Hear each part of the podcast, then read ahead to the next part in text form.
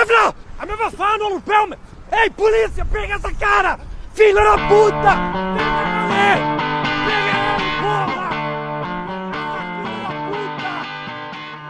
Det här är avsnittet som du väntat på men som du inte vill höra. Hallå där nere är tillbaka. Ekberg har laddat kanonerna hela helgen för att här och nu släppa lös breddsidorna. Ja, alltså Sundsvall. Vad i helvete är det de håller på med? Alltså det är ju helt otroligt. 20 hörnor, ingenting. Alltså ett bollinnehav som inte har skådats sedan urminnes tider. 77 procent. Alltså nästan alltså ett halvt tusen passningar som är bra. Och så 18 skott på mål. En boll in. Och det är liksom ändå snudd i stolpe in. Det är oh, tokig. Jag var tokig efter den matchen. Ja, nu ska vi snacka ut om det här så får vi se om vi kan hitta ett ljus vid poddens slut.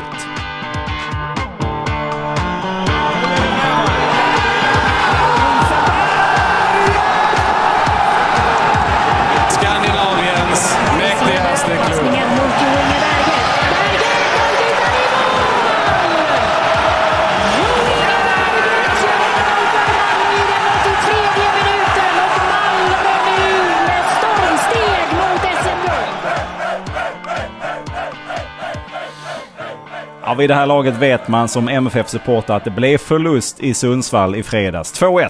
Det var inte resultatet vi väntade oss och det var inte resultatet som MFF behövde när man nu ska börja tugga igång segermaskinen ordentligt. Ekberg, en fråga. Vad hände och hur kunde vi egentligen hamna här? Det blev två frågor. Det blev två frågor. Det finns så många fler frågor än de två. Men eh, först, och, alltså, först och främst, man kan ju titta på eh, jag, jag, blev liksom lite perplex när han helt plötsligt kastar in Chalus i en startelva, byter ut en massa spelare. Det är liksom omroterat. Eh, Toivonen följer inte med upp såklart. Gamgobben, han får inte spela på plast i, långt bort i stan. Det, det kan man väl. Det är som Beckham som inte kunde flyga med Arsenal. Han fick alltid stå över de långa matcherna borta. Det är liksom hur kan man, hur kan man bygga ett lag med en spelare som inte kan vara med alla matcher? Det jag tycker det är faktiskt eh, kass. Eh, ja, Chalus. Eh, jag vet inte. Han, han är inte spelaren för en startelva. Han är en spelare som går in och bevakar eh, ledningar. Eh, han är inte med när Malmö ska pressa upp. Han är med när Malmö försvarar. Jag skulle kunna ge min högra arm på att hade Malmö lätt med 2-1 hade han varit perfekt att sätta in. För att han är en eh, tjurig jävel. Men när de ligger och pressar högt och ska ställa om snabbt bakåt, då har han inte den förmågan. Eh, ytterligare tecken på att vi, vi sätter Knudsen. Eh, Knudsen är sämre defensivt än Martin Olsson. Det har jag sagt hela tiden. Men han har ju ett vapen framåt som jag inte ser användas en enda gång. Jag ser inte ett enda långt inkast. Eh, han sig till korta inkast. Kanske för att mixa upp det lite grann. Men eh, det, det håller ju inte om man inte får ut någonting av det. Och sen så Thelin borta. Jo men då sätter vi berget där. Vem byter vi in sen? Jo, Abubakari. Vad blev Patriot av? Han är ju stekhet efter sitt mål. 70 eh, sekunder på plan. Har en vilja att gå framåt. när han kommer inte in ens en gång. Uh, alltså, det, det, är helt otroligt. Alltså jag, jag, jag fattar inte det. Hur, hur, vad är, va? Alltså varför spara? Det är jättekonstigt. Både total startelva-uttagning och bytena som görs. Det är jättekonstigt. Men om vi, om vi pratar lite om startelvan, för det var sex byten om jag inte räknat fel här som eh, Milos gjorde inför den här. Varför roterar man på detta sättet? För att man underskattar Sundsvall totalt. Man tänkte att eh, där åker vi upp och så hämtar vi hem våra poäng därifrån och så sparar vi alla spelarna till Vikingur, Islandur, Superur på Europaspelet på tisdag. Eh, vi kommer se en helt annan startelva där igen. Jag vet inte, jag har inte kollat upp det men jag vet inte hur många olika startelvor Malmö har haft. Jag, ett bekymmer kan man väl säga det är att vi har så många bra spelare för att det blir liksom så här, de är också så många som är bra och jämnbra så att man kan liksom byta ut Dennis mot eh, Moisander. Man kan byta ut eh, Beijmo och Larsson mot varandra. Man kan byta ut Olsson och Knudan mot varandra. Rakip och Levik Ricky, Peña kan bytas ut. Alltså alla är liksom så här ersättningsbara med någon lika bra. Och det gör ju att de aldrig sätter en riktig startelva. Det är ju också att det är elva spelare ute på plan som ska spela ihop. Man måste lära hitta varandra. Vi har pratat om det innan. Jonas Tern, Dahlin när de spelar ihop. De hittar varandra i mörkret. När de kom till landslaget så var det ju de två som hittade varandra i vilket läge som helst för att det sitter liksom i ryggraden. Det får man ju aldrig ihop om man aldrig kör en startelva. Jag tror det är dags att bestämma vilka elva är det som startar och vilka är det som ligger där härnäst. Och sen så när det väl byts då är det byte för en längre tid också så att man liksom får ihop det. Men Malmö har ju varit i sådana här situationer tidigare där man har haft stor rotation på spelare och då har man ju ändå kunnat balansera det någorlunda. Vad är skillnaden nu då? Vad är det som gör att det inte funkar nu? Ja men man byter sex spelare av elva. Det, det är ju ingen som hänger ihop där liksom. Du får inte, du får inte tillbaka, alltså du får inte ihop den här. Folk vet kanske inte riktigt var de ska spela, vilken roll de ska ta. Eh, det skapar liksom en liten oreda i, i det där. Vissa byten kan man göra ganska så lätt. Alltså så här. Reiks och Birma kan man byta ut. Det, det, blir en ganska naturligt byte. Det kan man göra i matchen, det kan man göra si och så. Eh, samma med Beijmo och Larsson. De kan man också byta ganska så. De har, de har bra kvaliteter åt båda hållen på samma sätt liksom så här. Men sen är det så, att byta Chalus mot Dennis eller Moisander. Det blir liksom en annan... Vi har ju sett den här förändringen i Lasse Nilsen till exempel när han spelar med Moisander bredvid eller med Dennis bredvid. Det blir, det blir en annan och sen så börjar jag mixa med det match efter match liksom. Jag, jag, jag, helt obegripligt. Helt obegripligt. Vi pratade lite om Chalus då som då eh, kom, eh, gick in från start här och man måste börja ställa frågan nu. När övergår det från otur till eh, att det faktiskt är en del av spelet. För att nu, nu var det en undanrensning här som också ledde fram till farligheter för motståndarna. Ja, nej men alltså han är inte, han är inte byggd för att spela spelet när man eh, när Malmö ligger och pressar på för, för att ta hem det här. Eh, han är en spelare för sista tio minuterna när man behöver döda tid och man behöver liksom Eh, när han får spela ut sitt, för han är rätt hård, han är rätt ful, han är rätt så eh, liksom tuff på det sättet. Och rätt brytningssäker egentligen. Men när det går för fort så är han inte med. Eh, och det, det gör det ju när de ställer om, när Malmö ligger i hög press och det kommer en felpass till exempel eller det kommer något annat. Då hinner han inte med. Sen andra målet vet jag inte, jag såg det. Jag bara, jag bara tittade bort igen. Jag vet inte vad som hände. Det var bara någon som sköt utifrån och så var det mål. Eh, helt obegripligt Sundsvallsmål. Eh, det var väl inte Chalus att lasta för det målet men jag vet inte vem man ska lasta för det för alla stod ju där. Alla bara var där. Eh, han bara sköt emellan allihopa och så var det mål. Eh, jag vet inte ens om man kan lasta Johan Dahlin för det men eh, Ja, eh, nej Chalus är väl tveksamt som en, som en startspelare. Eh, jag har hört rykten här nu om att kanske Abubakari ska lånas ut till Degerfors. Tror man skulle kunna låna ut Chalus också till något lag. Typ Mjällby eller någonting. Som han får, där han får spela och, och komma in i liksom hur, hur det går till i det här eh, i Allsvenskan. Han har inte kommit in riktigt liksom. Så att. Nej, han har inte heller fått så många chanser. Det är ju det här vi pratar om också. Att det, det är tufft som att spela i MFF, om du inte är det på absoluta toppnivån, då får du inte spela så jävla mycket. Han kanske till och med fått spela mer än vad man hade gjort om någon annan hade varit tränare. Ja men alltså så är det ju och det är, det är ju samma. Vi pratar om Abubakari till exempel som kommer in också och som inte riktigt liksom så här. Han hittar inte riktigt rätt när han är inne. Ibland så kommer det men, men det är liksom ingen eh, jämn nivå. De, de skulle nog må bra. Det är fler. Det har vi sett lyckade exempel av i Malmö. Att uh, spelare har lånats ut, fått långa speltider eh, liksom, i andra lag och liksom hittat sin tempo, sin rytm, sitt spel.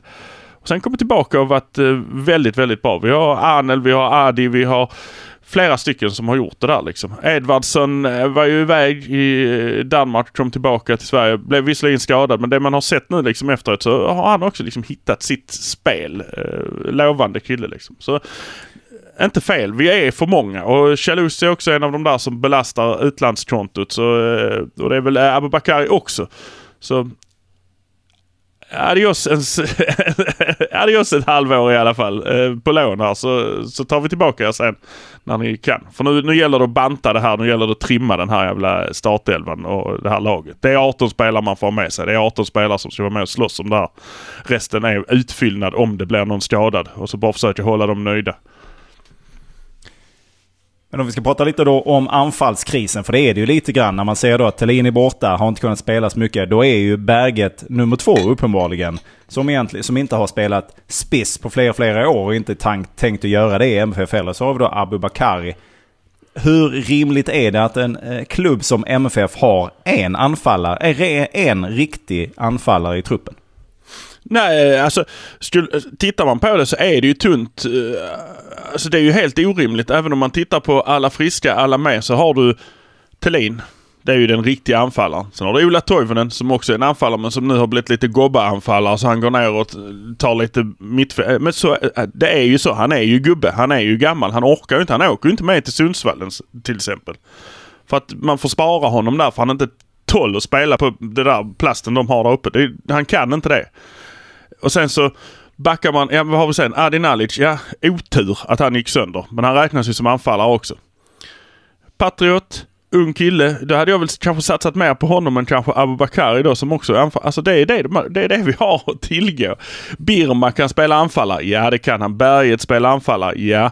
Men de är ytter, de är yttrar liksom. De är de är offensiva yttermittfältare. De är inte anfallare och även om eh, Berget vill spela det så är han bättre på den andra positionen. Det, det får man liksom... Eh, precis som Rakip vill spela offensiv anfallare som ligger uppe och eh, kämpar efter mål. Så är han bättre som defensiv. Det är, bara, liksom, det är bara för dem att acceptera. Det gör de säkert också men nu när de kastas in så helt plötsligt är man... Eh, det är ju liksom så här som om jag skulle sitta och eh, dagarna i ända och räkna grejer i ett Excel-ark och sen så helt plötsligt säger de nej nu ska du sitta här och skriva i ett eh, Pages på en helt annan dator, ett helt annat system. Det är klart att jag den dagen inte producerar på det sättet jag ska göra för att det är inte min... Även om jag kan det så är det liksom inte min grej jag är uppe i varv och gör. Så nej, jag, jag förstår inte det. Och, eh, och alla anfallarna vi har är samma typ av anfallare. Det är exakt samma typ av anfallare, liksom hela gänget. Kanske Patriot står ut lite grann men, men eh, då får han ju spela också. Det är ju också jätte... Titta lite då, det är ändå ett par nyförvärv vi pratar om här också. Chalus till exempel kom ju nu eh, i våras här. Och eh, håller inte riktigt den klassen. Pratar vi om utlåning. Och det kan ju inte vara meningen att vi ska köpa spelare som sen ska lånas ut. Utan vi måste kunna köpa spelare som går rakt in. Nu kom han ju innan Dennis blev klar här. Och frågan är om, om Dennis hade varit tillgänglig tidigare. Nu är det, handlar det om en säsong som vi har honom här. Som det ser ut i detta nu. Hade man gjort klart med Chalus då? Det hade man nog inte. Han var, han var ju den som skulle täcka upp mittbacksplatserna efter Moisander och, eh, och Lasse. Alltså han skulle vara utfyllnadsspelaren där. Och sen så kom ju Dennis och, och Moisander går sönder och det blir liksom ett naturligt, eh, naturligt break där. Så att nej, jag tror inte man hade köpt in honom om man hade visst att man hade fått hem Dennis till 100%. Uh, och jag tror inte man hade någon tanke på att det där skulle hända. För han köptes väl en bit innan kriget bröt Mm. ut. Uh, så att det fanns ju liksom inte på, det, det fanns inte riktigt i medvetandet ens en gång att det där skulle hända. Att man skulle lösa Dennis från Ryssland. Det, det, det, det, liksom, det fanns ju inte pengar på kartan för den eh, uh, skull och Kanske inte viljan heller att, uh, att uh, plocka hem honom därifrån. Eh, Sen kom detta och, det är väl, och då kan det se ut som att Chalus är en jättedålig värvning. Men, men det, det tycker jag fortfarande inte han är. Kotto kanske är den märkligare värvningen. Som man har tagit hit och sen bara satt i ett juniorlag typ. Jag vet inte, han är inte utlånad ens en gång. Jag vet inte, han, eller han spelar nu med Olympic kanske, det gör han. Kanske. Det får vi dubbelkolla hur det ser ut med det. För jag ska vara helt ärlig så har jag nästan glömt bort att han hade Exakt. tillkommit också. Men det var ju, han var ju liksom, han var ju den som Chalus är nu. Alltså den som var ytterligare ett steg bak som man kanske skulle kunna behöva slänga in om. Det är liksom tredje målvakten. Den här när what all else fails så får man liksom ha någon backup. Och det var väl Kotto. Eh, och nu är han ju liksom nere på fjärde, femte platsen eh, så på det sättet. Så eh, nej, jag... Eh, eh jag, tyck, jag tror väl inte att Chalus är ett felköp på det sättet. I, med, med facit i hand, ja, då är det kanske inte den man skulle ha handlat. Då hade man inte handlat honom. Man hade lagt de pengarna på en annan position. Någon annanstans kanske. Men om vi då ska titta lite på, alltså, som du har varit inne på en del också, att målvakterna i motståndarlagen. Vad är det som händer i match efter match? Ja men där är vi ju. Eh, vi, vi stirrar oss ganska så blinda ändå på Malmös ineffektivitet framåt. Vad var det vi sa här nu? Jag vet inte hur många, 18 skott på mål denna gången. Och de hade ändå typ lika många skott utanför mål. Jag tror det var 35 skott totalt mot mål. Eh, så att visst, de är ju 50-50 på att skjuta på mål. Det kan man ju höja lite grann eh, och den ineffektiviteten hos Malmöspelarna är ju otrolig. Men när de kommer fram till läget, när de ska få skottet på mål, då har du dels ett försvar som står där och vet precis vad Malmö ska göra. För Malmö spelar så ensidigt så det är otroligt. Även när de börjar skjuta så är det på samma sätt varenda gång. Målet kommer ju till av att AC missar. Han, han missar ju bollen när den kommer ner så den studsar bak till Peña och Peña får den här extra sekunden på sig att rikta in sig och slå den stolpe in. Ett superfint mål. Men allihopa var ju beredda på att AC skulle ta den där. Det är nu bara att han missar den och så studsar han ett snäpp längre bak. Och så kommer skottet och därför står de ställda allihopa. Men de är ju fullt beredda varje gång. Därför blir ju målvakten också. Han får ju ett enormt stöd från backarna och han gör... Han vet ju om att det här är ju hans chans att visa hur jävla duktig han är. Uh, och det, så är det ju varje match. Och och det blir för enkelt för dem att plocka grejerna. De, får så bra hjälp och det är så lätt att läsa Malmös anfall. Så att de, de växer ju och sen växer de också.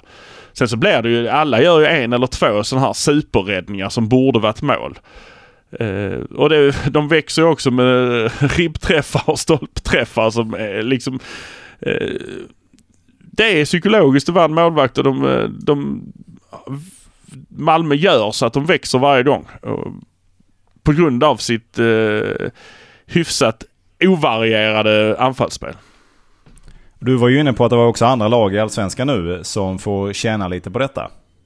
Ja, ja, men titta på eh, AIK förlorar mot Mjällby liksom. Eh, hemma, det är första gången de har förlorat hemma sedan eh, 2020 någon gång eller vad fan det är. Eh, de andra börjar kanske få känna på det för det är ju, Malmö är ju laget man ska slå. Det är ju det som alla, eller inte slå, utan tittar vi på Svenska cupen, det handlar om att spela oavgjort mot Malmö. Det är ju det, det, är ju det folk satsar på. Sen så hoppas de på att slå dem som Sundsvall gjorde. Eh, men oavgjort är ju något som alla går ifrån Malmö-matcherna. Alla går ifrån Malmö-matcherna med nöjt med oavgjort. Alltså Hammarby var ju nöjda med 0-0 hemma i serien. Åh, ni kan inte slå oss. alltså för att alla vet att Malmö ska rensa igenom den här. De har mest på banken, de har bästa spelarna, de har bästa startelvorna eh, och de har allt liksom. Så det är de man ska Eh, sen när vi möter Värnamo till exempel, där har vi ju backen Tihi som är utlånad från AIK. Han, han, det är klart att han steppar upp och gör sin bästa match eftersom här har han ju chansen att visa vem han är och att han ska tillbaka dit han ska så här. Men nu börjar liksom ett lag som AIK, nu märker man att fan Malmö är lite på dekis. De åkte dit mot Sundsvall. Jaha, då kanske de inte är så himla bra. Vem är det då liksom som står näst i tur på den här? Då är det ju AIK. Ja, det är ju, då steppar ju Mjällby upp och gör en eh, målet han gör där. Jag vet inte om du har sett det eh, Mjällby-målet. Nej, det har jag inte sett. Det är helt fantastiskt jävla... Det är ett AIK-mål han gör. Det är liksom han blir tacklad av en back och står ändå kvar. Backen flyger all världens väg. Går runt honom, tunnlar en kille till, tunnlar sen målvakten. Alltså det är så, det är så många... Men de får känna på det där att ett sånt jävla skitmål liksom som inte ska bli mål överhuvudtaget. Och sen så bara backar de hem och sen försvarar de sig totalt. Och då, då går man, då man kommer inte igenom ett sån grej. Och det gör ju inte Malmö. De, så börjar ju alla lag mot Malmö. Kan man hålla Malmö stången. Nu fick ju Malmö ett mål rätt tidigt i matchen mot Sundsvall. Och de hade en ribbträff som skulle kunna varit 2-0 och där hade ju matchen varit död om det hade varit så. Sen, så, sen vänder det liksom med de här 1-1. Äh, då är ju Sundsvall supernöjda. Då kan de backa hem igen. Hela laget hem igen. Börjar vi om.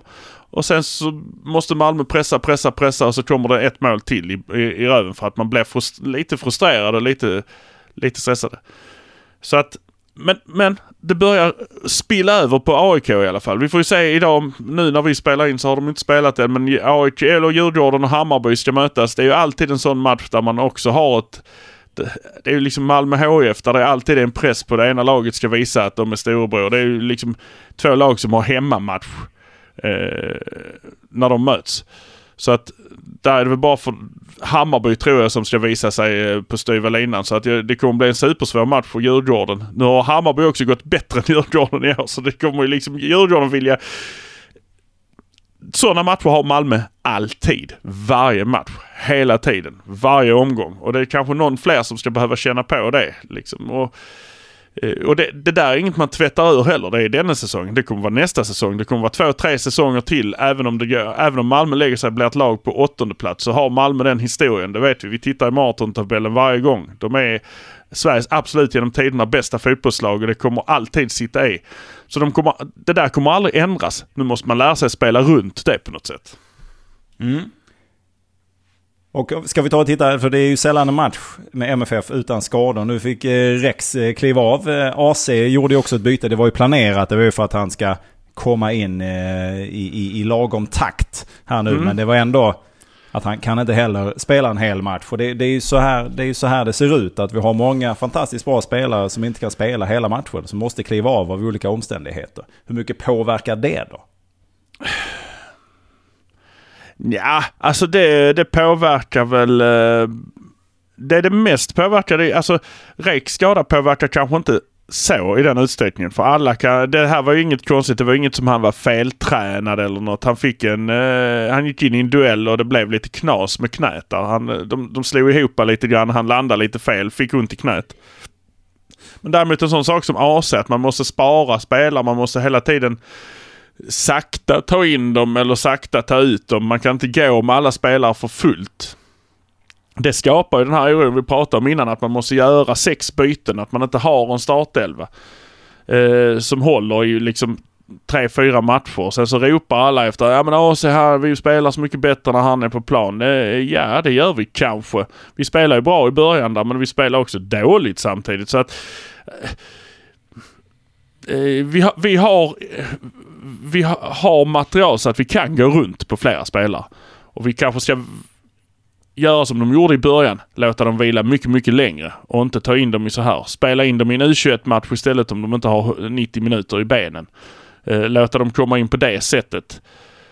Eh, för att skapa den här stabiliteten i laget. Och sen när de är redo så får de gå in helt och fullt istället och spela hela matcher. Vi kan inte ha spelare som bara kan spela 60 minuter bara för att man ska spara dem till en annan match. Alltså det Eh, det vet de ju om då ju. Det vet, det vet ju motståndarna om också. Kan vi hålla ut till dess så är han borta. Ja det är bra. Plocka bort honom. Du behöver inte tänka på att du ska hålla honom i 90 minuter. För det behöver du inte. För du behöver bara hålla honom i 60 minuter. Så du, ligg på. Håll. Eh, sen när han går ut så kan vi byta ut dig också. Så tar vi in någon annan som kan täcka det som kommer in då i så fall. Och då, då blir det liksom jämnt skägg igen. Man vinner liksom ingenting på att göra sina byten. För att de får också in folk som som som är friska och fräscha i benen och kan liksom hålla efter de som kommer in. Ska vi då ta en liten titt på hur läget egentligen ser ut och hur prekärt är det? Om vi tittar då på 2022 så har man då på, gjort 14 mål på 13 omgångar. Tittar vi på 2021 så hade man gjort 14 mål efter 7 omgångar. Och efter 13 omgångar förra året så hade man gjort 31 mål. Och då ska man komma ihåg att vi vinner allsvenskan på målskillnad på slutet. det gör vi inte i år. Det kan jag garantera. Inte, inte på det här sättet. Då ska vi titta på poängskörden också då. I år så har eh, vi tagit 21 poäng på 13 omgångar. Det innebär att vi är femma i tabellen. Men då ska man komma, ha med sig att vi har fler matcher spelare än en del av lagen. Det är ett poängsnitt på 1,65. 2021, efter 13 omgångar, då låg MFF på 29 poäng. Man låg tvåa i tabellen efter Djurgården med ett poängsnitt på 2,23. Mm, sen man börjar på, jag ska bara flika in här att sen man börjar med 16-lagsserien så är det två lag som ligger över 2,0 i snitt. Inte mycket över, men det är två lag. Det är Malmö FF och AIK. Alltså sett över hela den perioden sedan man började med 16-lagsserien. Så det är liksom Malmös grundsnitt genom, alltså när vi pratar de här, den här mängden matcher per år så är det deras grundsnitt. Så att, att ligga på 1,65 det är så underpresterande så att det är liksom helt otroligt underpresterande. Det är, det, det, det liksom, detta börjar likna så mycket som eh, HF och Kalmar eh, underpresterade det året när de var på väg att åka ut. Där HF också åkte ut. Alltså det, det är den nivån. När AIK var som sämst på det innan Bartosz kom in.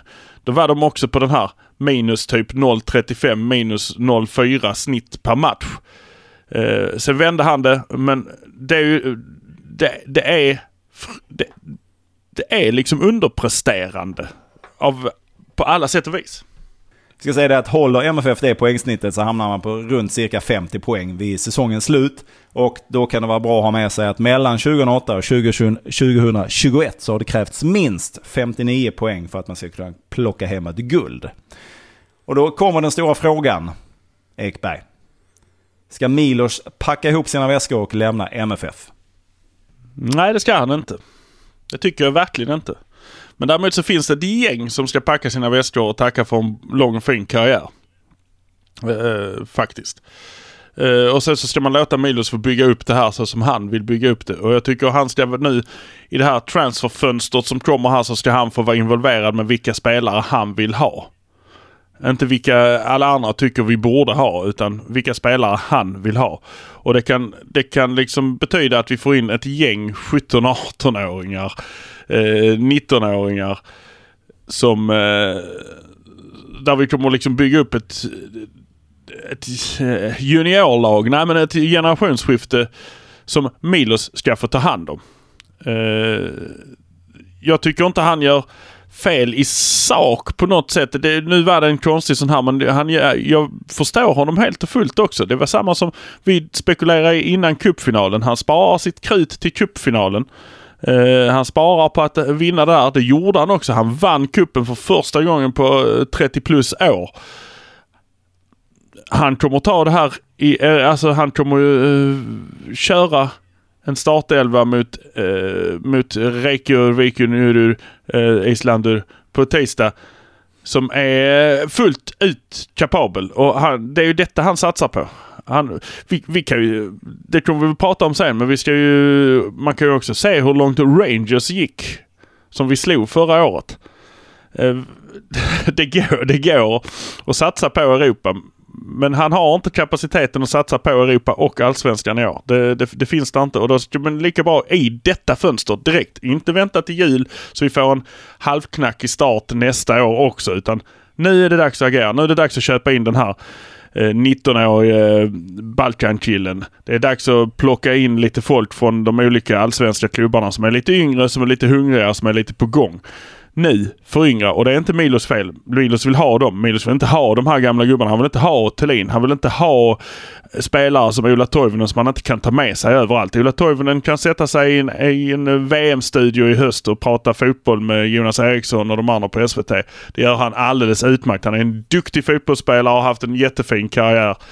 Eh, vi kommer få in ännu fler gamla gobbar sen och det, det får vi väl liksom det, det, tycker jag man ska kunna ha. Men eh, just nu så är det så. Lewicki kanske inte håller. Han är en bra spelare men det är också Dalin. Jag börjar bli tveksam på att Dalin håller för det här.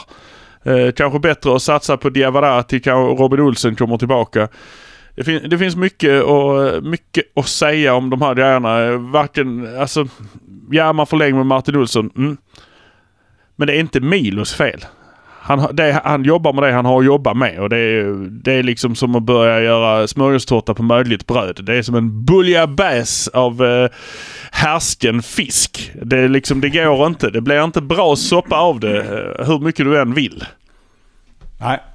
Ja, men jag såg att det höjde, höjdes röster lite här och var att ja, men Daniel Andersson och Hasterhed och Georgsson, alla ska kliva in istället. Men jag ser inte jag ser inte lösningen på det. Alltså, för det, den stora frågan kvarstår. Vem ska ta över om Milos lämnar? Då har man satsat på det här. Det har inte funnits någon annan uppenbarligen. Och om det fanns någon, varför valde man inte den personen då tidigare om den nu skulle finnas ledig här igen? Så att jag tycker, precis som du är inne på, att han måste få en chans nu att fullfölja sitt, sitt tänk. Och han har också varit inne på att det, det resultatet som vi är ute efter, det ser vi kanske först nästa säsong. Och jag tror att såklart som vi också har pratat om att skadorna som vi såg här under våren absolut var en del av den ökade träningsbelastningen för att man är på väg mot någonting som förhoppningsvis är bättre. Men, och då är det ju frågan som du också är inne på, det spelarmaterialet som Milos har, är det det som han vill ha? Är det det som han behöver för att kunna genomföra de idéer och tankar som han har? Nej det är det ju absolut inte. Och jag tycker eh, AC är en trött spelare nu för tiden. Jag tycker inte han tänder till på det sättet. Han ser lika glad ut när han sitter på läktaren och tittar som eh, han är på planen. Alltså, eh, tittar man på det, den, som du säger den här träningsbelastningen. Vilka har svarat ganska bra på den? Hugo Larsson har inte gått sönder när han har tränat hårdare. Eh, Edvardsson, gjorde man en operation för att han skulle hålla i längden. Och han är på väg tillbaka. Det kommer bli hur bra som helst. Och där finns andra spelare som svarar jättebra på den här hårda träningen som inte går i sönder. Jag har inte sett Birma vara skadad, även om han är i en, alltså, i en självförtroendesvacka. Så har inte han gått in och blivit skadad. Alltså det, de som blir skadade är de lite äldre. Det är de lite, lite slätna gobbarna. De, de klarar inte den här omställningen. De ska gå ut och spela. Jag, jag har alltid min referens till Valderrama som stod mitt på mittfältet och inte rörde sig en meter men som slog fantastiska bollar eh, till höger och vänster. För han behövde inte röra sig en meter. Men våra spelare behöver röra sig några meter för de slår inte så fantastiska bollar. Så att Nej, eh, Dalin går ju sönder med jämna mellanrum också. Eh, så att jag, jag är helt med dig på det. Jag, jag tror vi alltså Milos har en tanke och Milos har ett sätt. Han tog kuppen till oss. Bara det. Han har ju visat att han kan. Sen har han ju inte underlaget. De blir ju skadade, det blir ju rotationer, det blir ju fel. Han vill ju spela in unga killar. Men det är ju, det är ju alltid den här att Malmö ska vinna och, och går det inte så bra så, får man, så skylls det alltid på att spelare är borta och sånt här. Jag, jag vet inte. Det är, och som du säger, vissa har sagt att eh, Daniel Andersson ska kliva in och ta över under en tid här. Men det är, inte, det är ju inte lösningen. Och vissa har sagt att Daniel Andersson och Georgsson och allihopa ska lämna klubben och lämna plats för helt nytt folk. Det är inte heller lösningen. Eh, de har de resurser men det man kanske måste göra är att man måste börja spendera de här pengarna och på lite yngre förmågor och betala mer än vad man kanske känner att det där, eh, det där har vi gjort tidigare. Vill man själv ha ut mer pengar så kanske man får öppna upp och, och liksom hämta in lite mer pengar så här. Eh, Amin Sar eh, som man gjorde av med. Det, det, var ju liksom... Där skulle man kanske hållit på pengarna istället om det nu inte var så att han verkligen, verkligen, verkligen var eh, skitvillig att gå ut i Europa. Det kanske han var men det är ju, det är ju, det är ju där. Det är där man ska spendera pengar. Man vill mm. ha in en SAR till liksom. Ja. Och det finns spelare runt om i klubbarna. Det finns ju köp den här THI och sätt i backlinjen då från AIK. Det är ju bara att hosta upp. Idag finns inte den lojaliteten till klubbarna som det fanns förr. Så att det, det är bara att härja. Man har stålarna till det. Härja, köp ihop dig ett nytt Real Malmö med bara unga spelare. Sänk den här medelåldern. Vi har ju det äldsta laget. Vi brukar snacka om att Göteborg är dinosaurier. Det är ju för fan uh, unga dinosaurier mot uh, Malmöspelarna. Ja, mycket av det som du säger är jag helt enig om. Ska vi titta lite på hur det har sett ut här under våren? Spelare som man kanske inte riktigt har sett kliva fram på det sättet som man hade hoppats på. Malik, han har gjort åtta matcher, två mål. På mm. gränsen till okej, okay, men ändå i underkant kan jag tycka. Det är ju inga, det är inga briljerande mål heller. Han har ju sprungit in den, supertanken. Nanasi som vi har pratat väldigt mycket om inför säsongen, som han förväntar sig ett större genombrott av. Det jag kan se eh, från statistiken eh, på allsvenskan.se det är ju eh, nio matcher, en assist. Ja, men han har ju fått konkurrensen av Hugo Larsson som gick in och blev betydligt bättre också. Så att äh, återigen ett äh,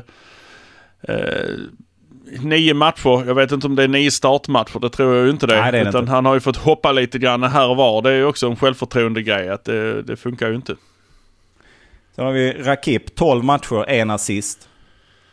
Ja, men Rakip spelar ju också eh, defensiv mittfältare. Så det, den kan jag väl köpa. Men man ser också, nu kommer Oskar Lewicki tillbaka och nosar på startelvan och blir lite skadad igen men är tillbaka snart igen och så här. Och det ger honom en osäkerhet som gör att han spelar lite sämre. Han behöver vara, han behöver vara nummer ett och känna det superförtroendet. Då spelar han väldigt, väldigt, väldigt bra. Han har varit en av Malmös bästa spelare i många matcher. Alltså. Mm. Så har vi Sören Rex, en av mina absoluta personliga favoriter. Som har gjort åtta matcher och inga poäng. Ah, har, han inte gjort, har han inte gjort mål? Inte i Allsvenskan. Du, jag ska ta, det är bara 13, eh, 14 gjorda mål totalt här. Så att det, det, det Visserligen, visserligen. inte många att välja på. Nej, men han, han har enligt den statistik som jag hittat på eh, Allsvenskan, eh, Allsvenskans egen statistik, Ja, ja, ja. så, så har han eh, åtta matcher, inga poäng. Och det var väl någon som skrev också, om det var på Svenska fans, eh, som eh, talade om att han har inte gjort poäng sedan han skrev nytt kontrakt. Det har ju ingenting med varandra att göra, men det är ju en intressant iakttagelse. Ja, nej, det är ju helt, he- helt otroligt. Eh, faktiskt, för att jag tycker han har ändå varit en av de bättre. Han har varit... Eh, nu var han ju skadad också mycket, vi säger åtta matcher. Han har hoppat in de flesta av dem. Han har väl kanske en startmatch men, eh, och gått av ett par gånger också på grund av mindre skador. men Sören och Berget som vi alldeles strax pratar om också, det är ju sådana spelare som hur de än tar sig in i en match så brukar de kunna finnas med i någon form av protokoll på assist eller på mål. Att de kommer in i 80 så gör de mål i 85 Det har ju varit en avgörande faktor. Och Berget då, han har gjort 12 matcher. En assist. Ja, han har eh, underlevererat på, på den fronten. Det har han gjort. Eh, det, det är ingenting att snacka om. Han, eh, jag tycker väldigt mycket om Berget och han gör väldigt mycket för Malmö i alla matcher han är med. Men just poängleveransmässigt. Sen kan man ju också titta, som du säger, det är 14 mål gjorda bara. Det är ingen som Precis. riktigt har levererat. Det blir varken Nej. assist eller mål om, om ingen kan göra mål. Eh, Nej, framspelen har ju varit oändliga. Det har vi ju sett med egna ögon. Och möjligheterna har ju varit i ännu större utsträckning eh, oändliga. Så att det, det är ju den här sista lilla. Så att det är visst ett par mål här så hade Berget haft fyra assist och eh, Sören hade haft två mål och fyra assist också. Så att det, det är bara att slutförandet har inte funnits där i år. Och det beror ju såklart på saker som vi varit inne på. Att Thelin, när han har spelat så har eh, chansen för mål ökat markant. När han inte har spelat och när Berget då exempelvis har varit på topp, ja då har det inte blivit så mycket. Eller om Malik har varit på topp så det har det inte blivit så mycket. Eller Nalic innan han blev skadad. Så har det ändå inte eh, blivit någonting av det. Och det är ju lite oroväckande för så här brukar det ju inte se ut eh, poängmässigt när eh, MFF har spelat eh, 14-13 matcher.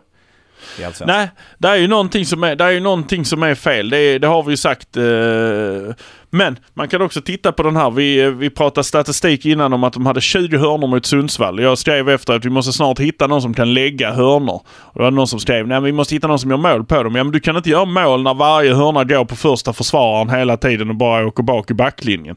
Då får du inga mål. Vi har att Birma får lägga hörna på hörna på hörna på hörna. Det är, jag, jag, jag begriper det inte. Nu var AC på plan också. Varför lägger inte han hörnorna? För att han kan lägga hörnorna. Jag menar Martin Olsson har en fantastisk fot som kan lägga hörnor från ena hållet. Då Erik Larsson har en fantastisk inspelsfot som kan lägga hörnor från andra hållet. Alltså, det finns, men man envisas med att, eh, att eh, Birma ska lägga de här hörnorna. Och att han ska slå frisparkar. Alltså, Nej, nej, nej. Han, av de 20 hörnorna fick du inte, du vaskade inte fram en chans. Alltså, det var ju så. Vi har ju tjatat om det. Skjut, skjut, för du får en hörna. På en hörna har du en fast möjlighet och där ska du kunna göra mål. Eh, och det var ju inte så att det blev ett superförsvarande heller som gjorde att man slog bort de här 20 hörnorna. Utan 80% av dem var helt bortslagna. Han slog ju dem för fan rakt ut ju. Utan att de passerar gå. Det, eh, alltså det... Någon måste ju börja kunna lägga hörnor som kommer in och som skapar... Alltså om man nu spelar sig fram och kommer till den här sista tredjedelen, tar skottet, det blir en hörna, ja det är bra. Och sen så ska man lägga den här hörnan. Och sen blir det ingenting. Det enda som händer där är att det går minuter. Alltså det var någon frispark utanför straffområdet. Allt jag, allt jag tänker när jag ser Malmö FF få en frispark utanför straffområdet. Alla andra bara Hoho, nu bra läge och sånt. Jag tänker bara nu rullar bara minuterna. För det ska stå och sättas en mur och det ska ställas och vem ska skjuta? Vem ska hålla på? Sen drar man den i muren över eller på målvakten. Nu var det ju nära att Peña fick in den där på ena frisparken men det går bara tid och när man jagar så är det helt värdelöst. Spela boll istället liksom. Och hörnorna, det går också bara tid för att det blir ingenting av det. Och sen så kastar sig målvakten ut, lägger sig på bollen och sen ska han titta på när alla 22 spelarna springer förbi honom. Så här, oh, lite stressat. Här ligger jag.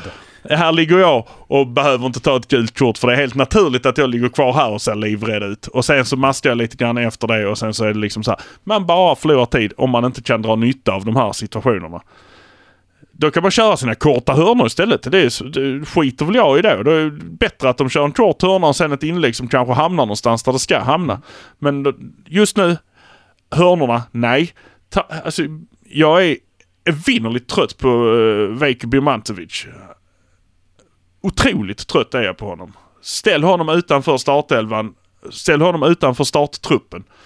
Ställ honom på en plan någon annanstans där han kan få bygga upp sitt självförtroende. Det är helt borta. Jag klarar inte det. Längre. Nej, eh, vi har ju varit inne på detta lite innan här nu precis, men frågan är om det är en storstädning på gång i MFF. Och eh, om jag lyssnar på dig så är svaret ja. Och jag har skrivit upp eh, lite spelare som jag tänker att du ska få ta ställning till ifall det är så att de gör sin sista säsong i MFF i år. Då börjar vi med Anders Christiansen. Sälj honom, ta pengarna och spring. Ord och inga visor. Ja, ja, inget snack om saken. Eh, Erdal Rakip, som också har ett utgående kontrakt. Behåll honom. Krita på honom igen. Han kommer inte komma någonstans han blir bättre eller sämre eller någonting och sen ska han komma tillbaka. Han har gjort jättemycket och han är en jätteduktig spelare när han väl har förtroendet. Behåll honom och uh, sätt honom som första spelare. Han är fortfarande ung liksom i jämförelse med de här andra vi pratar om. En som också har utgående kontrakt är Jon Inge Berget. Uh, tyvärr. Uh, på samma onda sätt som jag säger att Gische fick gå till Norge så får jag nog säga hej och tack till Jo Ingeberget. Uh, jag tycker fruktansvärt mycket om honom men han... Han... Uh, han är inte där längre. Alltså han, eh, han vill och han kan. Ja, jag, jag, jag ja, nej, alltså jag... Eh, som du säger, han, det, det levereras inte. I så fall får han också ha en en plats i laget som är gjuten för honom där han ska spela hela tiden och där han liksom får ta ett större defensivt ansvar kanske. Men ja, nej, eh, tyvärr. Ja, jag är beredd att gå emot det där. Berget vill jag gärna att man behåller. Han är 31 år, han har mycket kvar att ge. Så att eh, tvåårskontrakt på honom, det ser jag med glädje fram emot. Så det är bara att hoppas att de eh, håller på att printa ut eh, papperna på kontoret och så att han kan signa på. För att nej, han måste stanna kvar också ur det perspektivet att han ändå har någon form av Malmö-huvud, ska vi kalla det? Jag vet inte. Han har Malmö-andan i kroppen. Eh, även om det ja. inte har kommit fram ur vad vi har sett den här säsongen så är han ändå pålitlig och en leveransmaskin. Sen tror jag också att vi, vi har ju problem här, precis som vi pratade om, att han kan ju stå och måtta hur många inlägg och briljanta eh, passningar han vill. Är det, ingen, är det ingen som orkar skjuta in bollen i mål, ja då spelar det ju ingen större roll. Nej, precis. Jag, jag är, det är det som jag säger. Jag, det, det, det skulle ta emot väldigt mycket hjärta men då får man hitta rätt plats till honom och hitta rätt liksom med, med många andra. Det, är inte, det bygger inte bara på honom om han ska vara kvar eller inte utan eh, för hans egen skull också. Han blir inte bättre eller sämre så som det ser ut nu i Malmö. Han kommer kanske ha en mycket trevligare vår i Molde eller i Stavanger eller något annat sånt här. Eh, faktiskt, för hans egen skull så kommer han nog trivas supermycket bättre. Lex Gische som har eh, hittat en andra vår i Norge. Mm. Sören Rex, vi var inne på det. Han skrev nytt kontrakt här. Det var inte så länge sedan. Var det fel? Nej, det var det inte. Han är en fantastiskt bra spelare och han har, lider av samma problem kanske som Berget. Eh, men han känns fortfarande jävligt pigg, hård, duktig. Han har eh, kvaliteter som, som verkligen behövs. Eh, och jag ser hellre att vi bara matar in honom på vänstersidan och ställer Veiko åt, åt kanten så länge. Jag är lite mer eh, av ett frågetecken där. Nu har han sitt kontrakt så jag lär ju inte sälja honom i ett eh, brådrask. Men han är 35 bast. Han kommer inte bli snabbare med tiden. Och den här träningsdosen, nu har inte han varit superskadad här eh, under, under, de nya, under den nya regimen. Men på sikt undrar jag ifall det kommer hålla. Och ska han då cementeras in eller ska han då eh, ha en fast plats och spela extremt mycket? Ja, det vet jag inte om han kommer palla med riktigt. Jo då, det kommer han göra. Han är också en, eh, han är också en, eh, en eh, elak jävel där ute så att han behövs. Lika mycket som Berget egentligen behövs på planen för att veva igång. Så uh, han är liksom en outspoken... Han hamnar alltid i bråk med motståndarna. Det är bra. Det behöver vi. Någon som tänder till det lite grann. Samma med mm. Rakip där faktiskt. Vi har varit inne på detta innan. Chalus, du lånar ut? Frågetecken. Man lär ju inte sälja honom kanske nu direkt.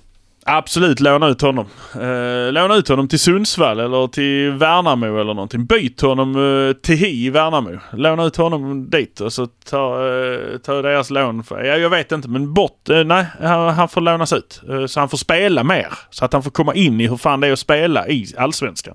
Han är ju inte där ju. Sen har vi eh, Gall. Ja, det, det, alltså, att han fortfarande är med i truppen, att de inte använder honom. Alltså nu när man har en kris också, man, liksom, att man inte testar att använda honom helt plötsligt. Alltså sådär, varför skulle man inte kunna sätta in honom någonstans? Där borde det finnas plats för honom när man nu ändå roterar och sånt. Han är ju inte supergammal. Han har ju kvaliteter. Alltså, Äh, förstår det inte. Jag begriper det inte. Men eh, han ska väl bara löpa linan ut och sen så är han eh, long gone. Eh, back to the States kanske. Och sen har vi då Niklas Moisander. Eh, Jari kontrakt är ju på väg att gå ut också här. Ja, det är ju lite Littmanen-vibbar på det ju. Alltså jag vet inte. Uh, jag, jag, har inte. Jag har verkligen inte bara sett den här storheten i honom. Men uh, visst, han har ju någonting. Jag tycker däremot att de är ett mycket bättre uh, defensivt par med Lasse och Dennis. Så att, uh, nej. Jag, jag, jag har inget, inget direkt att säga om honom. Jag har ingen åsikt faktiskt. Jag, jag vet inte Nej. vad jag ska säga om det. Det är helt otroligt. Jag har ingen åsikt om honom. Ja, men jag, jag är lite kluven själv med tanke på hur, hur det har varit sedan han kom hit. Har han varit mer skadad än han varit funnits på planen. Men när han har varit på planen så har han ändå gjort väldigt bra ifrån sig. Man ser rutinen och man ser storleken och hans förmåga. Lex Littmanen. Ja, precis. Skulle han, skulle han hålla för eh, ett eller två år till? Eller är det bättre då att man hittar en talang? Det kanske finns en talang i de egna leden som kan få lite mer speltid. Vi måste ju hitta balansen mellan en oerhört stark startelva och några starka avbytare och sen några talanger som kan få chansen när det är läge. Som det är nu så har vi så jävla mycket spelare och många äldre och mycket rutinerade spelare. Så att i, i, i det valet så känner jag väl att ja, men då får nog Moisander vara nöjd och säga tack och hej och återvända var han nu vill till Finland eller var han nu vill ta vägen. Yes! Sen har vi då den stora frågan om eh, ja, en av de största tycker jag i Malmötröjan genom alla tider och framförallt på den positionen. Så går han in i samma omnämnande som Möller och kanske Fedel också för den delen. Johan Dahlin. Är det dags ja. att säga tack och hej? Uh, ja, ja, alltså det är nog dags att han går ner och blir andra målvakt. Tyvärr. Kommer han att kunna, kommer han att kunna hantera det då? Det, det vet jag inte men jag... Eh, det vet jag faktiskt inte. Om han kan. Men eh, jag, jag vet inte heller. Det, det, man är lite orolig varje gång och jag menar han har... Eh, han har inte den där som jag tycker han har haft tidigare liksom där han har drivit på laget. Där han har fått, fått igång dem på något sätt. Den, den liksom aspekten av sin, sin roll i laget känns inte, känns inte som han som nyttjas fullt ut eh, skrikandet och gormandet. Jag tycker det är väldigt lugnt där bakifrån på matcherna. Det, det är liksom inga utskällningar och det är inget sådär. Eh, jag vet inte. Eh, nu sist, det är väl inte mycket att lasta honom för något av de här tre målen som har dundrat in de senaste två matcherna. Eh, det, han har väl gjort vad han har kunnat där. Men eh, nej, eh, skadebenägen, eh, axlar och vader tydligen som inte riktigt håller. Samma som med berget. Jag vet, jag, alltså, det är klart man vill med alla medel ha kvar honom för han är, han är ett MFF-hjärta av eh, rang. Men han börjar också bli gammal och han börjar också, eh, ja, jag, tufft är det. Det är som att lägga av en gammal hund som man har haft med sig länge. Emotionellt av Ekberg här, oväntat i, i ja. hallå där nere. Men ja. jag, förstår, jag förstår ju det här. Det man vill ju aldrig se när, när ikoner, för att jag kallar honom ikon tillsammans med många, många andra tidigare MFF-are. Så vill man ju inte, man vill ju inte vara med om när det är dags att säga tack och hej. Det är alltid lika obehagligt, tråkigt och jobbigt. Men är han den bästa andra målvakten som MFF kan ha? Ja det är han ju. För han är, frukt, han är fortfarande en väldigt, väldigt bra målvakt. Men eh, just nu kan jag kanske tycka att det är smartare att spela Ismail som är lite yngre, lite mer på hugget och som är också jättebra. Som gjorde en eh, match, eh, straffräddningar i cupfinalen, är stor cuphjälte. Liksom det, det skulle man kunna det skulle man kunna få låta honom... Nu när ändå allsvenskan är körd så kan man väl få låta spelare spelas in. Och få ta det här ansvaret och växa istället. Och ställa över gobbarna. Nej men Johan Dahlin, han är ju en av de gamla. Han är den sista gamle kvar. Rosenberg är borta, Berra är borta, Rasmus eh, är borta. Alltså... De sitter på läktaren och tittar på matcherna med en kopp kaffe. Han står fortfarande där nere. Ja, han är målvakt och det sliter mindre kanske och det är inte så man håller längre som målvakt. Men nej, det börjar bli dags att ge honom ett proper uh, adjö eh, faktiskt. Och det, det kan man väl göra genom att varva, varva upp dem lite mer nu. Mm. Ja, men det är storstädning och det är väl någonting vi behöver. Nu har vi väl tagit ut det mesta som vi kan och många av de här spelarna. Och det blir ju oerhört spännande nu när fönstret öppnar. Då har man gjort en värvning här, Sibé då, som är på väg in här. Och se vad som finns med på listan. För det är uppriktigt så att ett eh, arbete behövs göras för att om eh, Milo ska kunna för, om Milo ska kunna förverkliga sin vision här nu har man fått 50 miljoner extra på kontot också som man inte hade räknat med. Spendera dem då. Var lite, bli lite, lite så här, bli lite slösiga. Ni vet inte vad ni hittar för något guldkorn där om ni bara slänger lite pengar på Släng en 7 miljoner där på någon spelare från eh, något allsvenskt lag och släng 10 miljoner där på någon spelare från allsvenskt lag som är 19-20 ja, år. För det, det, alltså, jag, jag, jag får lite så skräckvibbar när man minns hur det var när eh, Göteborg köpte normen till höger och vänster på 90-talet och eh, eh spolierade eh, alla sina pengar på, på spelarköp. Och det vill jag ju såklart inte att MFF ska göra. Men ska man ta steget upp till nästa nivå, det har vi varit inne på tidigare också, ja då måste man ju betala lite mer för att få ut lite mer i slutändan. Och nu är vi väl och knackar på den dörren. Vi pratar om att ja, men vi är störst i Skandinavien, vi vill vara det titta på FC Köpenhamn. De har inga jätteproblem med att lägga större summor i, för att få in en spelare från eh, något annat danskt lag eller var de nu hämtar dem ifrån. Men de får också betydligt mer pengar när de sen säljer. Där ligger allsvenskan långt, långt efter. MFF måste vara det laget, tillsammans kanske då med AIK och kanske Djurgården också, som tar klivet mot det. Att vi ska kunna få mer betalt för talangerna vi säljer dem vidare. Men då måste de också kosta mer när vi köper in dem. Alltså det, det, går inte att hålla på, och jag tycker 7 miljoner eller 10 miljoner, ja det är jättemycket pengar.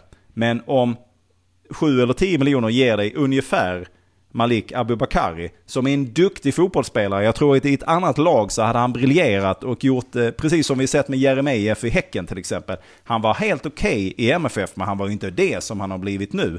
Jag tror Malik skulle kunna, kunna få en liknande bana ifall han hade spelat i ett annat lag. Ska vi hitta framtiden så måste den kosta lite, lite mer. Och nej, det är inte att vi ska köpa Colak, det är inte det jag menar. Även om jag älskar Colak, för han är, han är för gammal. Men vi måste våga betala 15 till 20 miljoner för någon som kanske är någonstans mellan 18 och 20 år. För att vi sen ska kunna få en större utveckling. Men samtidigt, menar de är här, så ska vi också kunna eh, säkra ett SM-guld eller säkra ett spel i ett Europa-cup eller vad det nu kan vara den vägen måste man ju gå. Det går, vi kan inte bromsa oss ur uppförsbacken. Nu gäller det Nej. att gasa lite grann. Och MFF har faktiskt möjligheter att spoliera rätt mycket pengar innan det skulle vara kris och panik. Ja men det är ju så. Det är inte, vi pratar ju inte om Eh, Eh, vi pratar inte om AIK som går in och köper eh, Andreas Andersson för massor av miljoner från, eh, från Milan. Det är ju inte, det är inte den pengen vi snackar om. Vi snackar inte om HIF som spenderar alla sina pengar plus alla investerares pengar som, liksom så här, som inte var deras ens en gång. Det är ju inte det. Är inte det. AIK gjorde, alltså det, det, handlar om att man har pengar och man kan kanske betala 10-20% mer för en ung spelare än vad marknaden egentligen tillåter. Gör det då liksom. Ta hem dem då. Normalt sett för ett allsvenskt lag så måste man sitta och räkna på det här att man ska få ut det mesta möjliga i slutändan. Alltså det är en ekvation hela tiden. Vi betalar det så får vi ut det här. Då kanske vi har gått en lite plus på den spelaren. Ja, det är det vi är. Vi är en talangutveckling. Vi ska kunna göra si och så och så. Nej, det är inte det det handlar om nu. Nu ska du ta hem spelare som spelar och som är riktigt jävla bra. Eh, alltså så gör ju alla de andra. Vad fan, de, Barcelona plockar ju, hem, plockar ju in Messi på kanske skumma grunder när han var 11 eller vad fan han var. Det, ja, men det, det är ju så. Det är ju, det är ju någonstans där de här storklubbarna, och det går inte alltid vägen. Vi får aldrig se alla de här köpen som de här stora klubbarna gör som inte blir någonting. Man kommer missa, man kommer, man kommer göra fel men i Sverige har vi inte haft råd att göra fel i värvningar utan det, det måste betala sig. Varje värvning som görs måste betala sig i andra änden. Uh, man liksom skrattar åt det dåliga köp. Det finns liksom inte. Men det, det, måste man få tillåta sig att göra. Får man 50 miljoner extra på kontot. Det är fem spelare som du kan plocka från vilket allsvenskt lag som helst. Och ha dem och förlora dem. Får du ut tre av dem till toppspelare så är det ju en superutväxling. Alltså just de här 50 miljonerna vi pratar om, som inte fanns med i kalkylen. De har inte funnits med, de har aldrig funnits med. Helt plötsligt så fick man dem nu. Ta de pengarna, köp fem, sex spelare och hoppas på att en eller två av dem funkar riktigt, riktigt bra. Hoppas två av dem funkar hyfsat så att man får tillbaka pengarna. Två av dem kan få bara sayonara. Det gick inte. Ni är helt värdelösa. Här eh, gör vi av med på tippen. Det kan man få tillåta sig, men gör det. Lägg det på 17 till 20-åringar. Och så hämta hem det, gör generationsskiftet. Låt Milos vara med och säga den där typen av spelare vill jag ha. Honom kan jag utveckla, honom kan jag jobba med. Och så låt Milos få tre år. Så är vi tillbaka igen. Och då är vi tillbaka som det är MFF liksom som skapar spelare, som skapar legender, som skapar liksom det här. Just nu så är det, vi, vi har inte mycket att hämta hem heller. Vi har, eh, vi har typ tre spelare att hämta hem.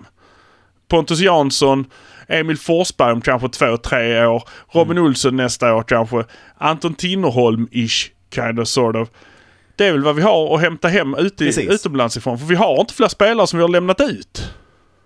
Nej, det är Svanberg, men det handlar ju om eh, kanske tio år. Ja, ja, ja det är det jag menar. Däremellan så är det liksom ingenting Nej, men då, och då ska, måste man ju också bereda plats. För när de kommer hem, ja då är de också i en ålder där de börjar bli på slutändan av karriären. Och då måste det finnas ett eh, yngre lag att komma till. Vi kan ju liksom inte sitta på 30-plussare på 8 av 11 positioner och sen så ha ytterligare ett gäng på bänken. Utan nu, nu handlar det om att förbereda för nästa generation. Nu har vi eh, fått se det bästa av Marcus, vi har fått se det bästa av Berang och Rasmus och ett gäng till. Nu måste vi bereda plats för nästa gäng liksom. Och då, då, så att inte vi är alltför ålderstigna när de kommer tillbaka. Det är ju där vi är nu med Ola Toivonen, eh, Isak Kiese Thelin, eh, Lewicki, eh, Moisander. Alltså nu är det gamla som går in i ett gammalt lag. Det är liksom mm. inte så. Sen så får man försöka skohorna in en 18-årig eh, Hugo Larsson liksom. Nej, det är fel håll att gå. Ja, stora förändringens vind blåser i MFF om du frågar Ekberg och Sander med för den delen.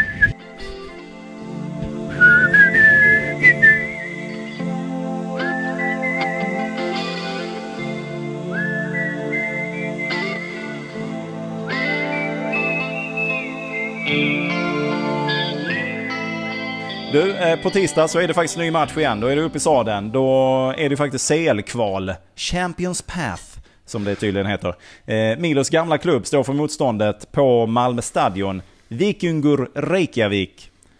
Jag ja. på detta. detta. Detta är ju ett lag som MFF, jag vågar knappt säga det längre, ska slå utan problem. Framförallt på hemmaplan. Eh, ser vi en tillbakastuds här nu då? Ja men det vi kommer ju se den här startelvan som är Martin Olsson, Dennis, Nielsen, eh, Larsson, Rakip framför, Peña, AC. Eh, han kommer väl fortfarande köra Bemancevic och Berget och sen så har du Ola och eh, Kiese på topp. Det, det är fullmatad startelva här liksom med alla spelare. Men har, har, han sparat spelare för detta? Ja, ja definitivt. Definitivt. Han har ju sett de här två matcherna. Jag fattar det inte. Han har ju sett de här två matcherna, både mot Helsingborg och mot Sundsvall, som eh, de här städar man av. Det är de sämsta lagen i serien. De ska vi kunna vila spelare emot för att kunna vara på topp när vi nu ska gå in i Europaspelet. Det kanske inte är fel med den truppen han har på något sätt ändå. Alltså det är det jag vill komma till. Jag tycker det är fel men jag kanske, det kanske är bättre tar vi Lex Rangers. De åkte ut, de, men de gick till Europa, alltså de gick till Europacupfinal. Alltså... Eh, Europa League. Europa League-final. Ja. De gjorde det. De gick till finalen mot Frankfurt. Malmö slog ut dem. Malmö skulle kunna vara där. I en final. Alltså Europa League är inte kattpiss. Det är ju det som eh, Göteborg stoltserar med att de har vunnit. Alltså, Ja, var- där skulle man kunna vara. Man kanske, det, man kanske ska ta sig mot det hållet istället. Alltså, inte satsa på de här jävla miljonerna eftersom man inte gör någonting med dem. Eh, Alltså, ja... Så han gjorde likadant med vaska grejer innan vi spelade cupfinalen. Ja, Han vann men också vänta, cupfinal. då- då- Ja, absolut, absolut. Men då ligger vi också på ett av de sämsta poängsnitt eh, ja, sen vi kom tillbaka till allsvenskan.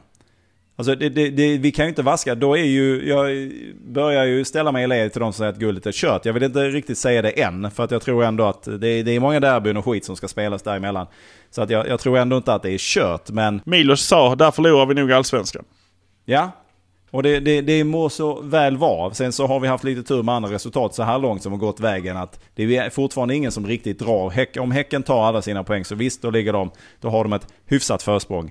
Men, och det är mycket möjligt att vi har losat eh, allsvenskan för i år. Det är mycket möjligt. Men jag tror ändå inte riktigt att vi är där. Men vi kan ju faktiskt inte hålla på på det sättet. Jag, jag kan inte sätta ett Europaspel framför en allsvensk seger. Och jag kan definitivt inte sätta en Svenska Cupen-seger framför en allsvensk seger. Nej, eller ja. Nej. Ja, jag vet inte. alltså, Nej, nej, nej. Fast nog hade det varit gött att bli eh, Europa League-mästare. Jo, absolut. Men det, jag tror inte att det händer i år. Det kan, alltså, eh, Ja, ja nej, jo, men då, då är det nog större chans att vi tar hem allsvenskan i år. Om det, om det är de två vi, parametrarna. Vi får se vad de gör i fönstret här nu. Det kanske händer någonting. Men eh, det, jag har lite svårt att säga att vi går till Europa League-final i år och att vi plockar hem den. Jag är helt övertygad om att skulle vi kvalificera oss till ett Europa League-spel så skulle vi säkert kunna ta oss vidare i gruppen och ta oss ett par eh, nivåer in i, i liksom utslagsrundorna. Det är jag helt övertygad om. Men eh, jag, jag har lite svårt att i detta läget vaska en allsvenska för, eh, för Europaspel. Och jag har definitivt svårt, om det var det han höll på med i våras, att vaska allsvenska matcher på grund av att vi skulle ta hem Svenska Cupen. För den, det är fantastiskt roligt att vi har vunnit den och satt ända på detta. Men jag skiter i den. ja men han har ju gått slackline ju. Alltså det är ju, han har ju chansat ju. Han har ju, han har ju hoppat på, han har hoppat på stenarna över för att ta sig till andra sidan. Har halkat till. lite på han vägen, har, han har halkat skull. till och blivit blöt men ändå dratt sig upp med en eh, cupvinst och så här. Nej men jag, alltså jag är inte så. Jag tycker ju fortfarande liksom, det är bara att titta på. Vi slog ut Rangers. Med tio man. Ja, ja, ja. Och- ja vänta lite. Ja, det gjorde vi. Men vi ska också komma ihåg vem som slog ut Rangers. Ja, ja, du och din Colak. Malmö slog ut Ja, Rangers. men alltså det, hade, alltså det, det var ju... Det var ju han. Det är väl klart att laget gick ju... Alltså jag hade gett upp den matchen för länge sedan. Jag hade ju inte... Jag, jag hade ju inte varit den bästa spelaren på banan där. För jag hade bara, jaha, jaha. Nej, men Du hade stått i duschen redan. ja, ja, det, nej, men, men han gör ju det och det är klart att det är hela lagets insats. Men det är mycket på grund av hans, hans insatser som att det blir mål i de lägena. Jag vet inte hur många andra anfallare som hade gjort, gjort de dragen som han gjorde på banan. Men absolut, vi slog ut Rangers. Inge, absolut, jag är helt med dig på detta. Och de landade i final i Europa League. Och var nära Mm. att slå Frankfurt där. Ja. Sen vet jag inte vad de gjorde för köp i övrigt sen. Eh, Det nu ska de köpa. Colak som inte passar i Malmö liksom. Så att eh, vi, är, vi, vi är där. Och det är ju inte det. Detta är ju inte, det- detta är ju inte den sämsta av turneringarna. Du Nej, har ju nej, nej. också Europa Conference League. Vi kan ta en Europabuckla. Alltså det hade... Det, Ja, det är väl klart att det hade varit fantastiskt. Och visst, hamnar vi där så eh, skulle vi stå i en final sen eh, i, vad är det då, maj nästa år eller när de nu spelas. Så är det väl klart att jag inte kommer att tänka så mycket på att vi har förlorat ett eh, SM-guld. Det är mycket möjligt att jag har glömt det då. Men... Eh, Det är mycket möjligt, lite- va? Jag har, lite Mycket- mycket jag har lite svårt att se vägen dit i detta nu. Men ska vi tillbaka då till matchen på tisdag här mot Vikingur. Så, så är det ju då vikten då, Ekberg, av att vi får ett lysande resultat på hemmaplan. Absolut jättestor. Ja, man vill ju ha tre, tre bollar eh, med sig. Om det är 3-0, 4-1, 5-2 eller vad det är. Eh, så, så vill man ju ha det. eh, med sig. För att det, det blir inget kul att spela på Island. Jag fick en bild från en islänning häromdagen som hade 9 grader varmt eh, och stod i mössa. Det är liksom inte... Och det är ju inte våra spelare kända för att vara så jävla bra när det är eh, halvdassigt väder. Lex Sundsvall. Eh, så Nej, att, Nej men det, det ska man komma ihåg. Det är väl sällan kul att spela på Island oavsett årstid. Men det, det man måste... Det man, nu ska, men du ska bara prata om bortamatchen lite. Jag blev ju superimponerad när jag såg att de spelar ju faktiskt på gräs. Ja, det är klart de gör. Det är, de är inga eh, jävla knastar som håller på med att det går inte. Eh, nej, nej, nej, nej. Det går att spela på gräs där. Så. Ja, uppenbarligen. Och det, Ja, det, det, finns, ju, det det finns ju att lära av för andra klubbar, inte så långt ifrån eh, Malmö, att eh, fundera lite på detta. Eh, du, om vi då ska se, skulle framgång i Europaspelet, skulle det kunna leda till framgång i Allsvenskan? Har MFF kapacitet att föra de här eh, kamperna på två fronter, så som det ser ut och har sett ut? Uppenbarligen icke. det gör de ju inte. De förlorar mot Sundsvall på grund av detta. Så att nej, det har de ju inte. Eh, och då får man ju väga vad man tycker, tycker bäst om. Ju, så att, nej, nej det, nej, det har inte Malmö just nu. Nej, men kan Efter fönstret, matcher... efter fönstret kanske. Det beror på vad vi får in. Ja. Men eh, antalet matcher kommer ju öka här nu eftersom vi då spelar Europa-kval samtidigt. Kan det vara en positiv effekt då? Det tror jag däremot. Att man drar ner på träningsmängden och att man spelar matcher. Och en vinst här, även om det är liksom så här, men att gå vidare från det här stagen kommer ju föra med sig positiva effekter i laget. Det kommer det ju göra. Helt klart. Uh, nu kanske Vikingar får lida lite grann också av att man förlorar mot Sundsvall. Får man ju hoppas. Mm. Får hoppas. Det är ju match på tisdag alltså. Första omgången i detta. Eh, om vi, och det är ju gött att ta sig förbi denna. För då är man ju en, säkrad att i alla fall få fortsätta. Alltså det är ju ett evighets eh, eh, som MFF har framför sig. Ifall de eh, bara tar sig förbi den här första. Då, då är chanserna extremt goda att man skulle kunna hamna i någon form av Europaspel i alla fall. Absolut. Men du, eh, jag kommer pressa fram ett resultat här nu då. Eh, ja, men jag, jag tror det kan bli 2-0. Ja. Jag skulle vilja ha 3-0. Bortamålsregeln- Nej, bortamålsregeln borta. Den är fortfarande borta så att säga. Mm. Ja, så det gäller att försöka pressa på så mycket man kan hemma. För att sen så vet man inte hur Island kanske har vind i ryggen och eh, glaciärer och allt vad det nu är som hjälper dem på traven. Jag har ingen aning. Men eh, så att eh, få med sig så mycket mål eh, som möjligt på hemmaplan är väl att eh, föredra. Ja, sen annars får man ju spela som eh, Sundsvall, Helsingborg, Mjällby och alla de andra när man är där uppe. Om man har 2-0 i ryggen så kan man ju gå in och sätta 11 man i eh, straffområdet och bara tjonga och låta Martin Dahlin växa i målet. Det, det, Martin Dahlin, det är ryktet om sig vill man ju ha att man är Europas Sundsvall. Det hade varit härligt att ha. Åh, Du, eh, vi, ser, vi ser fram emot. Nu, vi, vi får lägga GIF-matchen till handlingarna så får vi se fram emot detta. Och så får vi då se om den här storstädningen som du och jag förutspår, om den eh, verkligen står in redan nu här i sommar. Men du, innan vi rundar då, ryggtavlan, vågar knappt fråga om det är någon som eh, är värdig att sätta sitt namn på den. Jag skulle, jag skulle nog så här. Av, av en liten sekvens jag har sett eh, så skulle jag vilja sätta Beijmo på den ryggtavlan. Ja. Av den enkla anledningen att jag ser ett klipp där han är ute och pratar med supportrarna efter matchen. Och de skäller på honom utav Guds nåde. Klippet jag såg där hörde man inte vad de sa för de hade lagt på Branda och Jönssons klassiska Politia! Din jävla idiot, vad håller du på med? Så passade väldigt bra på det klippet. Men han står i alla fall där och tar snacket med dem och tar emot det här. Eh, och det, det får väl hedra honom att han inte, att han inte gömmer sig. Eh, det är Nej. kanske fler än honom som gjorde det men det jag såg var att det var han som stod där. Och då, det tycker jag, det, det får han, då får han ta den eh, ryggtavlan faktiskt. Ja, det förtjänar han. Han har gjort, eh, jag tycker Felix har gjort många bra insatser eh, under våren här. Även om det nu inte räckte i, i Sundsvallsmatchen. Ska vi ta då, trösta oss lite med att ta en kik i maratontabellen? Ja, det kan vi alltid göra för att där bläddrar man förbi alla de andra deltagarna och så kommer man eh, långt, långt, långt. Hade man liksom skrivit ut den här med punkter efter varje poäng så hade det ju varit eh, två Läckberg-böcker mellan eh, tvåan och eh, ettan som är Malmö FF. Ja, skönt att höra att vi leder någonting någonstans. Ta då sikte på tisdagens eh, händelser när vi går in i Europakvalet. Eh, vi säger full fart framåt så sar vi så och så sar vi... Hallå där nere! Den mätta dagen, den är aldrig störst. Den bästa dagen är en dag av törst.